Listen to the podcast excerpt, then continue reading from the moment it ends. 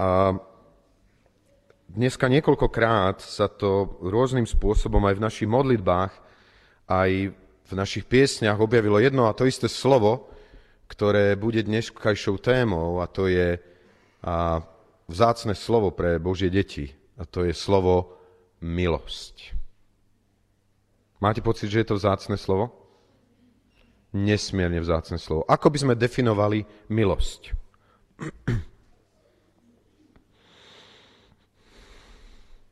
Všetci to vieme určite, ale možno na ráno je to zložitejšie. Takže ako by sme definovali milosť? Obrovský nezaslúžený dar. Vynikajúco. Záchrana života. Ešte niečo? Úplne nový začiatok. Ešte niečo? Ja tu mám takú jednu definíciu, že milosť je Božia vlastnosť dávať dobré veci ľuďom, ktorí si ich nezaslúžia, nemôžu si na ne zarobiť a nikdy za ne nebudú schopní zaplatiť. Súhlasíte? Milosť je Božia vlastnosť, kedy dáva dobré veci, ktoré nikto z nás si nemôže zaslúžiť. A nikdy nebudeme schopní za tieto vzácne veci v našom živote a zaplatiť a nejakým spôsobom sa s pánom vyrovnať. A sú tu naše deti, takže aby sme ich nezdržovali, nech sa páči.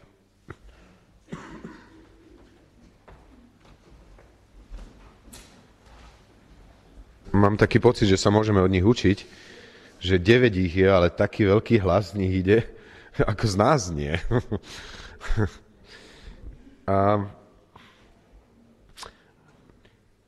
tu na po mojej lavici svietia dve zapálené sviečky, ktoré nám pripomínajú zácnosť toho času, v ktorom sa nachádzame. E, pretože ak hovoríme o Božej milosti, ak hovoríme o niečom, čo sme si nezaslúžili, tak ten najvzácnejší dar, ktorého hodnotu nikto z nás nikdy nebude vedieť ani vyjadriť, je kto? Je Pán Ježiš Kristus. A my si chceme pripomenúť tú chvíľu, kedy, kedy sa to stalo viditeľným a zjavným, že Boh poslal svojho syna. A chceme sa svojím spôsobom pripravovať na toto obdobie. Sme v predvianočnom období a tieto dve sviečky nám pripomínajú, že ešte dve sviečky budú zapálené a potom budeme mať vzácnu príležitosť si pripomínať ten dar milosti, ktorým je príchod pána Ježiša Krista na túto zem. Biblia hovorí o milosti mnohými úžasnými spôsobmi. Hovorí o nesmiernom bohatstve jeho milosti. Hovorí o tom žalmista, aká predrahá je tvoja milosť. Dokonca tvoja milosť je väčšia nad nebesia. To je zvlášť pozoruhodné vtedy, keď si pripomíname to, čo sme pred istým časom počuli, že, že aké veľké sú nebesia a koľko je umiestnených hviezd v tom vesmíre, ktorý okolo nás je. Ale Božie slovo hovorí, tvoja milosť je väčšia nad nebesia. Žalm 17.7 hovorí o predivnej milosti. A na jednom mieste žalmista hovorí, tvoja milosť je lepšia ako čo? ako život. Keby som, keby bolo ponúknuté, že či, či radšej, radšej zomriem, ak by som mal mať tvoju milosť, tak si to radšej volím. Tvoja milosť je lepšia ako život. Duch Svetý je duchom milosti. V 1. Korintianom 2.12 čítame, že to všetko nám je darované z milosti. O milosti spievame, vyznávame ju, oslavujeme ju. To Božie slovo na dnešný deň zdôrazňuje nový vzťah ku milosti. Nestačí byť milosťou ospravedlnený a zachránený. Nestačí ju len poznať. Čítajme si z druhej epištoly Petra, z 3. kapitoly, to, čo ešte viacej sa má v našom živote diať v súvislosti s milosťou, nezaslúženou Božou milosťou, v našich životoch. Takže 2. Petra, 3. kapitola, 17. a 18. verš. z ústy k Božiemu slovu povstaneme a prečítaním tohoto slova sa budem modliť. Nebeský Otče, ďakujem za to, že len dobrý a dokonalý dar zostupuje od Teba, od Otca Svetiel. Tak Ti ďakujem za to, že aj Tvoje slovo je takýmto dobrým a dokonalým darom pre naše životy uprostred sveta, v ktorom sa nachádzame. Pane, Ty dobre poznáš všetky moje obmedzenia, všetky limitácie, ktoré mám. Pane, túžim, aby napriek týmto obmedzeniam si si ma Ty sám použil.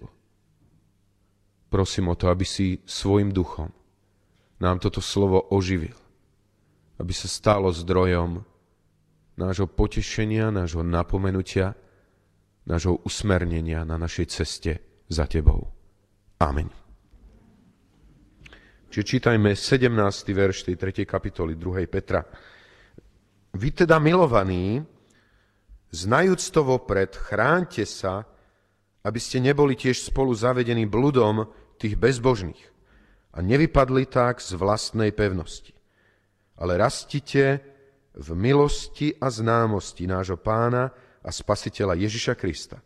Jemu sláva i teraz, i na deň veku. Ameň. Toľko slov písma.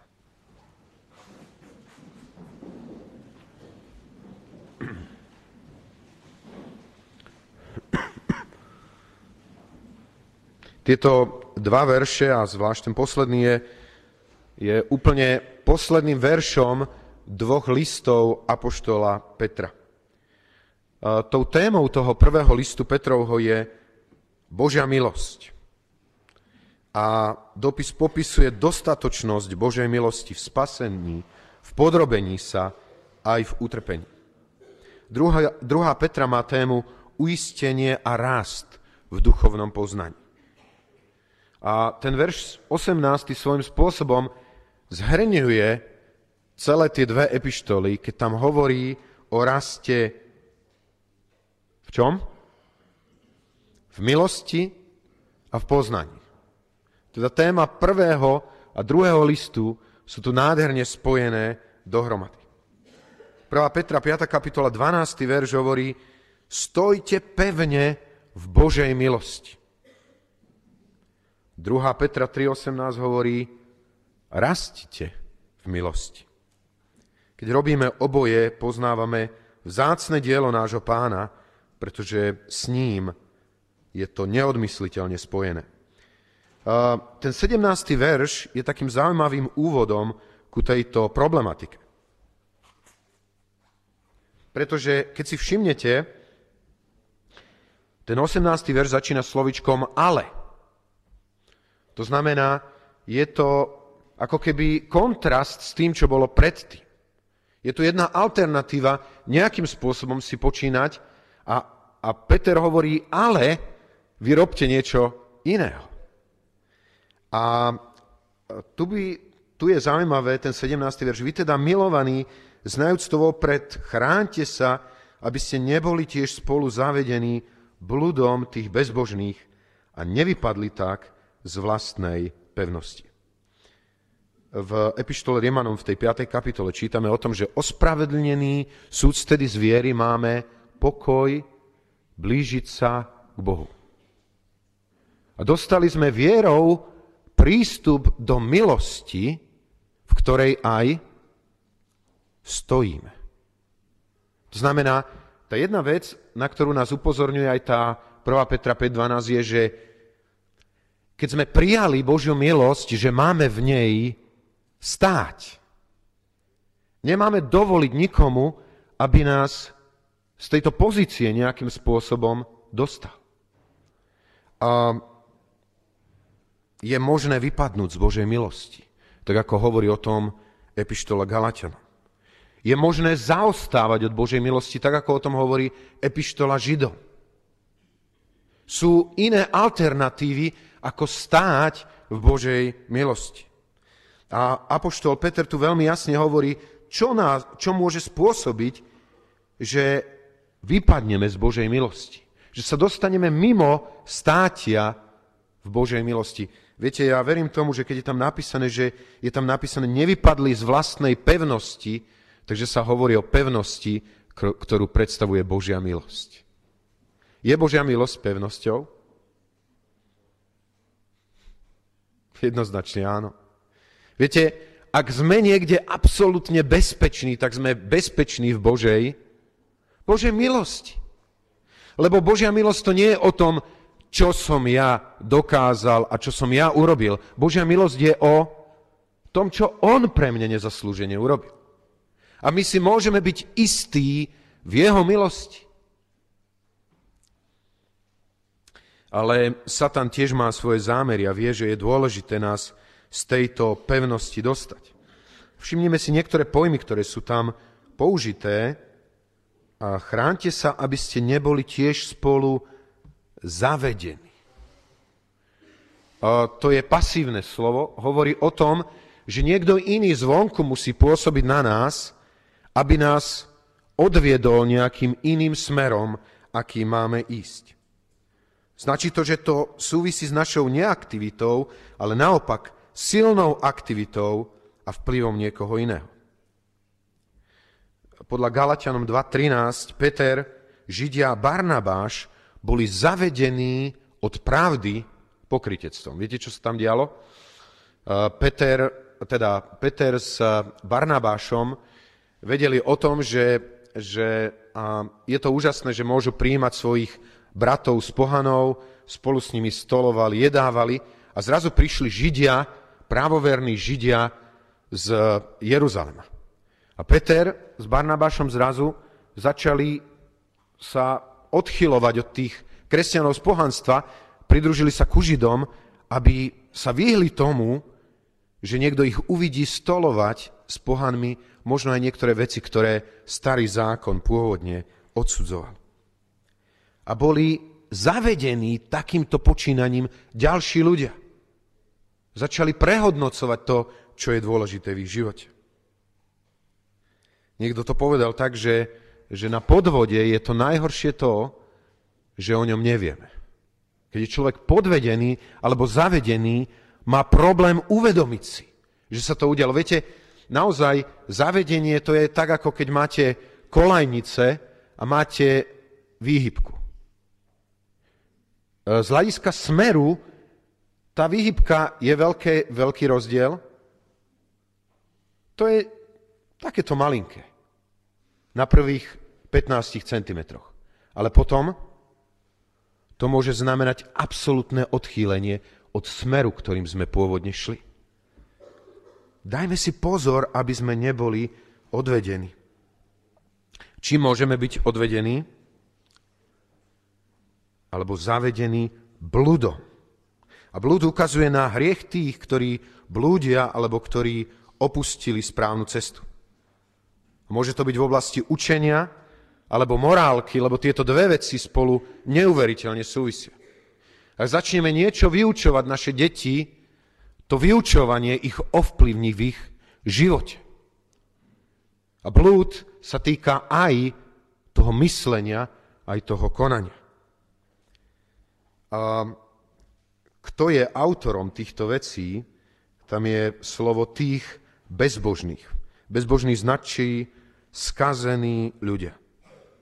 Osoby, ktoré nežijú s Bohom, ľudia, ktorí sú bez jeho princípov, ľudia, ktorí žijú podľa túžob svojho tela. My čítame o tom v tejto práve 2. Petra, že keď hovorí o bezbožných, Peter tak hovorí o mužoch, viete, akých dvoch miest? Sodomy a Gomory. Hovorí o mužoch dvoch miest, ktorí vo svojom hriechu voči Pánu Bohu zašli veľmi, veľmi ďaleko. Kam? Ako ďaleko zašli mužovia Sodomy a Gomory? Ako veľká bola ich bezbožnosť. Viete, mohol by som to z inej strany zobrať a, a pozrieť sa do epištoly Rimanov, do tej prvej kapitoly, kde sa hovorí o tom, ako, pretože poznajúc Boha, neoslavovali ho ako Boha, ani mu neďakovali, ale zmárniveli vo svojich myšlienkach a zatemnilo sa ich nerozumné srdce, hovoriac o sebe, že sú múdri, stali sa bláznami. Zamenili slávu neporušiteľného Boha za podobnosť obrazu porušiteľného človeka i vtákov, i štvornohých tvorov, i zemeplazov. Preto ich tiež aj Boh tá vydal v žiadostiach ich srdca do nečistoty. Aká to bola nečistota? Homosexualita. Môj drahý, chcem vám povedať, že my dnes žijeme v dobách Sodomy a Gomory. Či to chceme pripustiť alebo nie, pravdou je, že tento svet sa podobá na tieto dve bezbožné mesta, uprostred ktorých žijú ľudia, ktorí schvalujú veci, ktoré sú hriechom, oproti ktorým naša normálna logika by sa mala búriť. Viete, ja som bol na jednej strane potešený pánom Slotom, keď pri jednej príležitosti povedal, že uh, viete, ak hovoríte, že homosexualita je len iná sexuálna orientácia, tak potom aj pedofília. A ja som to vtedy bral ako, že tak ľuďom by malo svitnúť, že kadiaľ sa ženú, ale viete, čo, sa, čo zistujem? Že nie. Že naopak dneska začínajú byť ľudia, ktorí tvrdia, že vzťah sexuálny s malým dieťaťom začína byť považovaný za správny a v poriadku. Sodoma a Gomora to je situácia dnešného sveta. Boží ľudia, rozoznajte to, kde žijeme. Uprostred akých ľudí žijeme. Aby naše srdce a naša mysel nebola zavedená bludom bezbožných. Aby miesto milosti sme nežili v niečom absolútne inom vypadnúť z vlastnej pevnosti. Vypadnúť je slovo, ktoré popisuje kvety, ktoré odkvitnú a odumrú v rámci sezóny. Tiež sa používalo na popis lode, ktorá sa vyšmykla spod kontroly a nabehla na skaly. A presne to isté sa deje, keď sme ovplyvnení zlým vplyvom. Naši mladí, ale to platí o každom jednom z nás, skúmajme, pod akým vplyvom akých ľudí dnes žijeme. Pretože ten vrchol tej skazy ľudstva je v tom, že nie len, že robia také veci, ako to hovorí záver tej prvej Rimanom, ale aj schvalujú iným ľuďom, že takéto veci robia. Viete, ja som bol vďačný za našich dvoch ministrov, keď sme hovorili dnes eh, ku modlitebnej chvíli o našej vrchnosti za pána Palku a za pána Lipšica.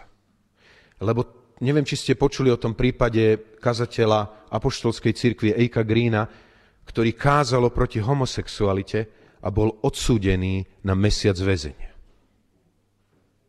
Viete si to predstaviť? Človek, ktorý sa odváži povedať slovo proti homosexualite, ktorá evidentne je predmetom diabolského útoku do životov ľudí. A ten človek je odsúdený. A zo všetkých ministrov štátov Európskej únii títo dvaja mužovia boli jediní, ktorí povedali, to nie je v poriadku. V zápäti som ich videl na titulnej stránke časopisu Plus 7 dní, kde boli vykreslení ako, ako vojaci v brnení stredoveký a napísané Pálko, bič Boží. Ľudia, ktorí sa budú vysmievať z tých, ktorí budú zaujímať Božie postoje, nielen vysmievať, budú ich súdiť a odsúdia ich.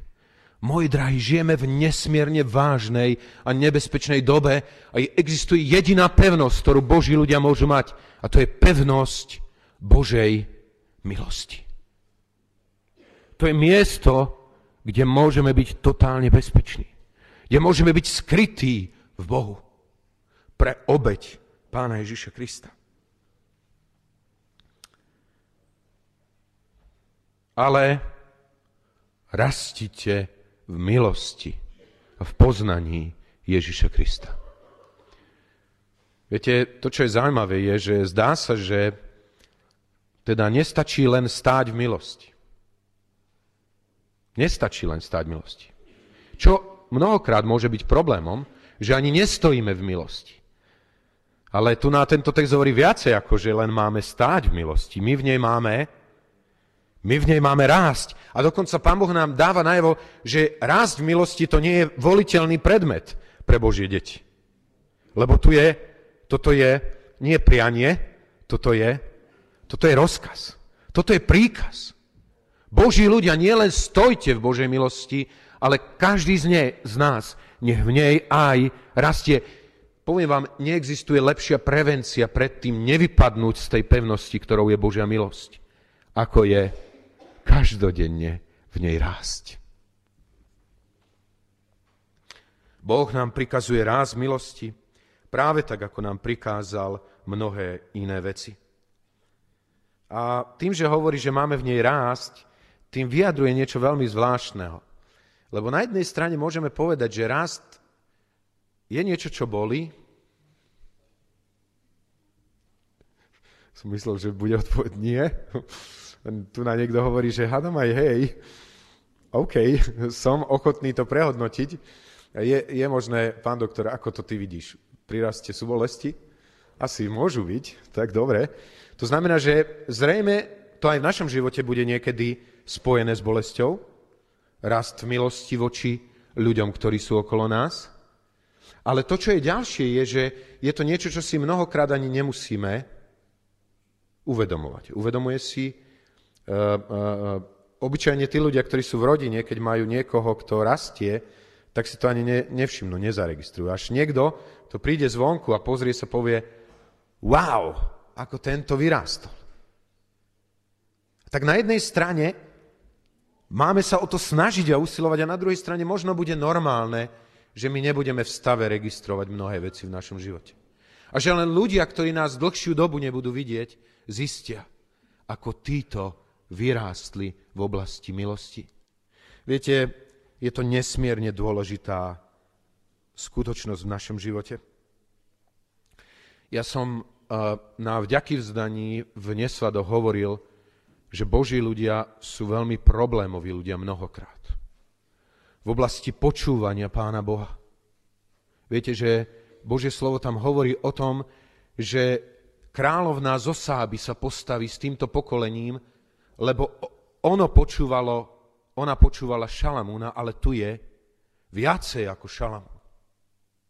Hovorí o tom, že Boží ľudia sú najpomalší z hľadiska konania pokánia, lebo hovorí o tom, že mužovia z Ninive sa postavia s týmto pokolením, lebo oni robili na Jonášovu kázeň pokánie, ale toto pokolenie nie. A keď pán Ježiš hovorí o milosrdnom človeku, nehovorí o milosrdnom kňazovi, ani o milosrdnom levitovi, o milosrdnom židovi, ale hovorí o milosrdnom Samaritánovi. Viete, keď jedna prostitútka povie v troskách svojho života, keď sa jej niekto spýta, prečo nejdete do církvy, aby vám pomohli, a ona povie, aby som sa tam cítila ešte horšie. Ako je to, že tieto ženy vyhľadávali prítomnosť Pána Ježiša Krista. Že cítili prijatie napriek svojmu hriechu. Ako je to, že dnes hriešní ľudia necítia túžbu byť okolo Božích ľudí. Prečo? Lebo Boží ľudia nerastú v milosti.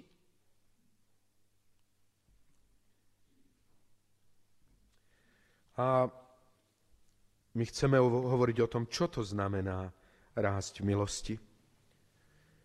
Viete, je úžasná vec, že sme nielen dostali prístup do milosti. Že nielen sme boli raz ospravedlnení vierou, ale že v tejto milosti môžeme aj každodenne stáť. Čo to znamená? Že v nej stojíme. To znamená, že vždy, keď padneme, tak padneme do milosti. Sme prijali milosť za milosť za milosť. Znovu a znovu Boh zaplavuje náš život milosťou, ak potom túžime. Máte pocit, že je to niečo, čo potrebujeme? Stáť v milosti, byť v milosti. Tak ako som predstavoval brata kazateľa Beňa Uhrina a som povedal, že, že bude o ňom platiť až do konca jeho života a o každom jednom z nás. Že som len hriešnik, zachránený Božou milosťou. Až do konca môjho života bude platiť, že keby nebolo Božej milosti, na každý nový deň, tak som stratený a prehral som všetko. Boží ľudia, stojíme v milosti, na každý deň ju znovu prežívame, ale tu ešte viacej. V tejto milosti máme rásť. A to znamená, ak stáť v milosti znamená, že ju prijímame pre seba, tak rásť v milosti znamená, že ju dávame druhým ľuďom. Rásť v milosti znamená, že náš život sa začína prejavovať touto milosťou, že je úplne zvnútra premenený a úplne zmenený. A, a my aj vieme presne, aký je ten cieľ, kam sa až máme dostať pri raste v milosti. Viete, ako máme byť nakoniec, komu máme byť nakoniec podobný a blízky? Pánu Ježišovi. A my vieme, že keď on sa objavil na tomto svete a popisuje ho, evangelista Ján hovorí, že bol plný čoho? Milosti a pravdy. Bol plný milosti a pravdy z jeho každého gesta, z jeho každého slova, z čohokoľvek, čo urobil, z toho, aké mal postoje, bolo cítiť, že je plný milosti. A my máme rásť milosti ku jeho charakteru. A teda moja otázka znie, mení sa náš charakter v oblasti milosti na charakter pána Ježiša? A my si to môžeme veľmi tak konkrétne popísať, čo to znamená, keď sa to deje. Znamená to rásť v službe, ktorá sa podobá na Kristovú službu. Milosť Ježišovho života bola, že on neprišiel, aby mu slúžili, ale aby on slúžil a dal svoj život ako výkupné za mnohých.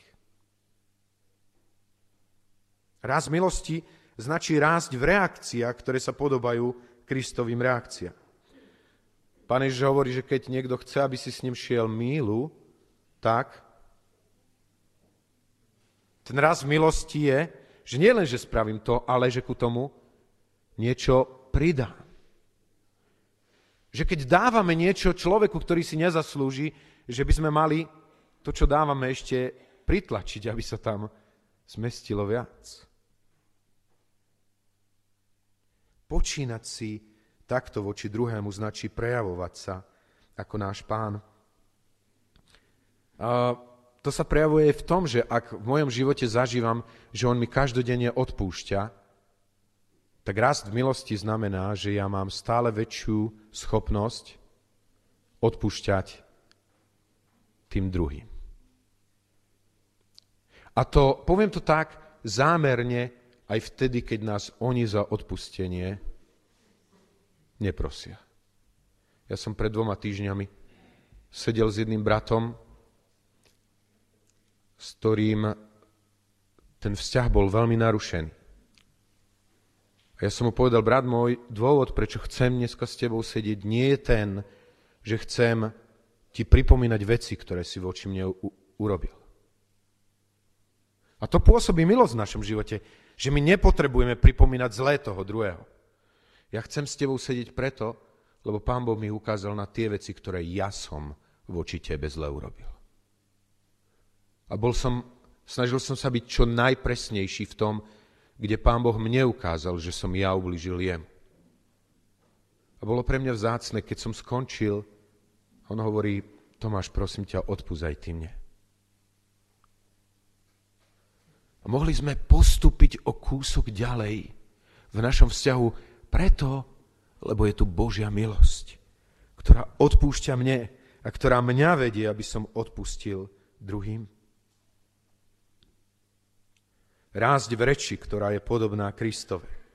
Vaša reč nech je vždy ľúbezná, aby priniesla milosť tým, ktorí počúvajú.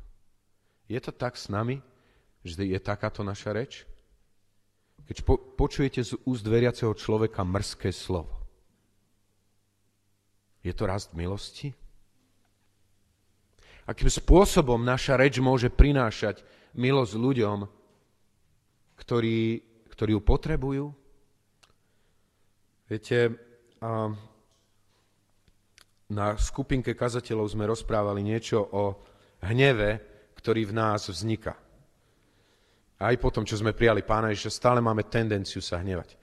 Jeden brat to tak povedal, že, že ja som mal tzv. spravodlivý podlý hnev. Už ste to zažili niekedy? Ja mnohokrát. Človek má pocit, že keď niekto druhý niečo urobil zlé, že má právo sa hnevať a byť tvrdý a nekompromisný voči tomu, k tomu v nejakým spôsobom ublížil.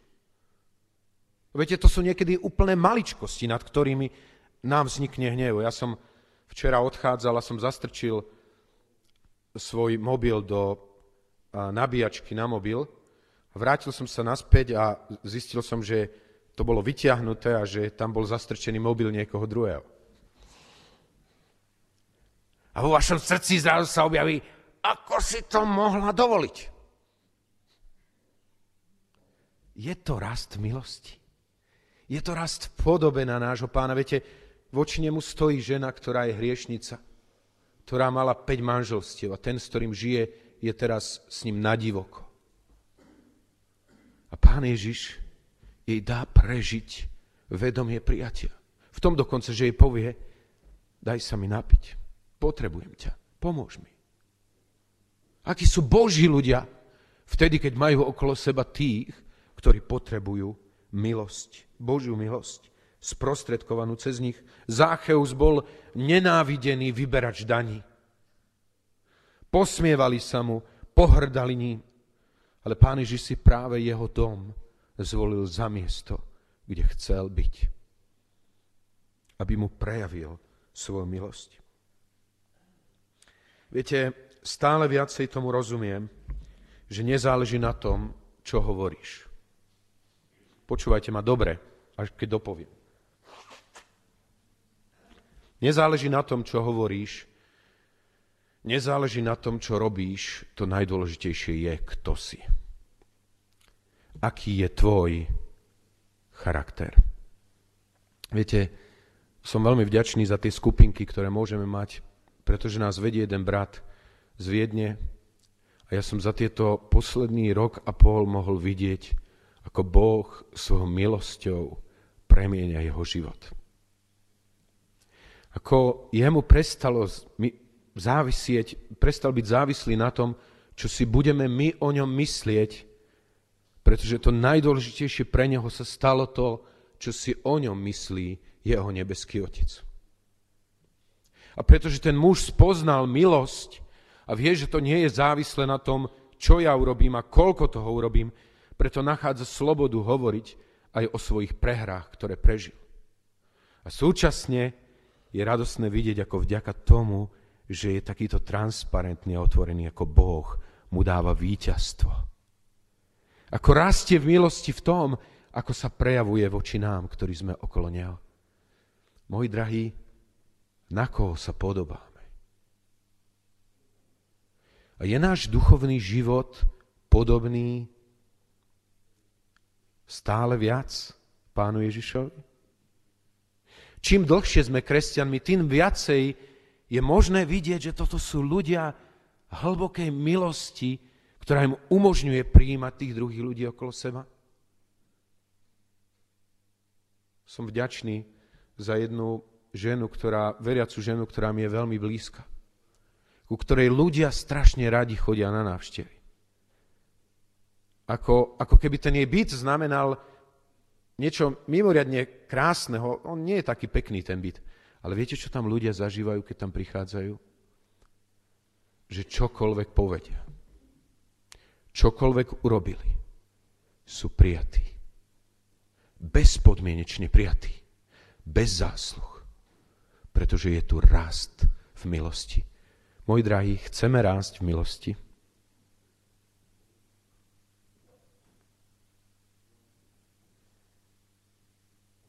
Chceme rásť v milosti?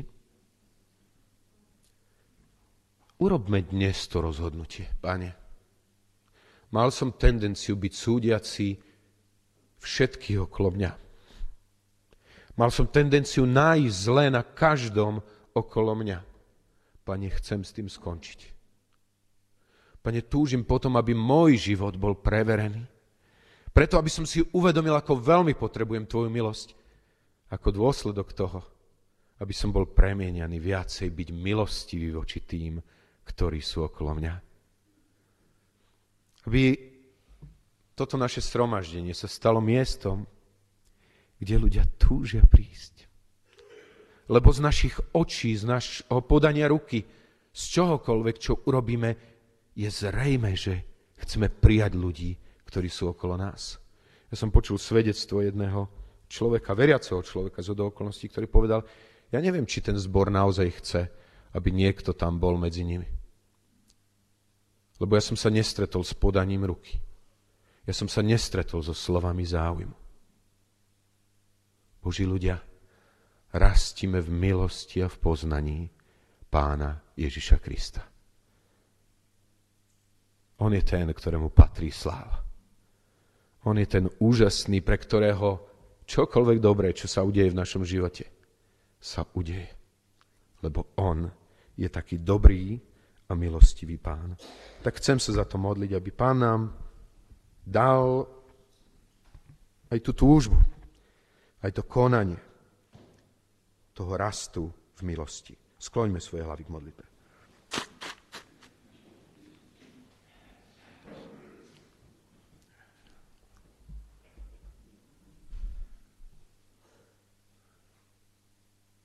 Pane, aj keď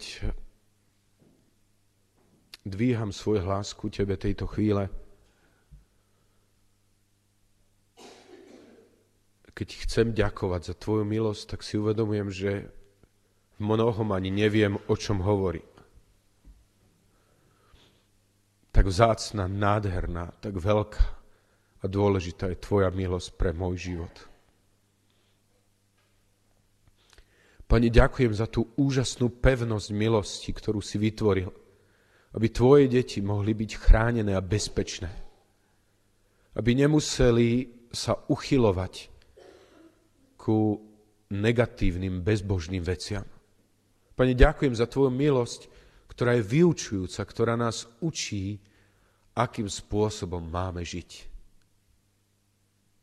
Pane, tak veľmi chcem prosiť o to, aby keď Ty nepožaduješ obeti, ale chceš milosrdenstvo. Aby si z nás urobil takýchto ľudí Tvojej milosti. Ľudí, ktorí rastú každodenne v schopnosti nezaslúžene prijímať tých, ktorí sú okolo nich. Pane, ďakujem Ti za to, že Tvoje slovo má moc, že je pravdivé, že je schopné zobrať náš život a zmeniť ho. Pane, ďakujem Ti za to, že že to má zmysel a význam byť na tomto mieste, keď ty hovoríš. Keď zasahuješ naše srdce a keď meníš náš život.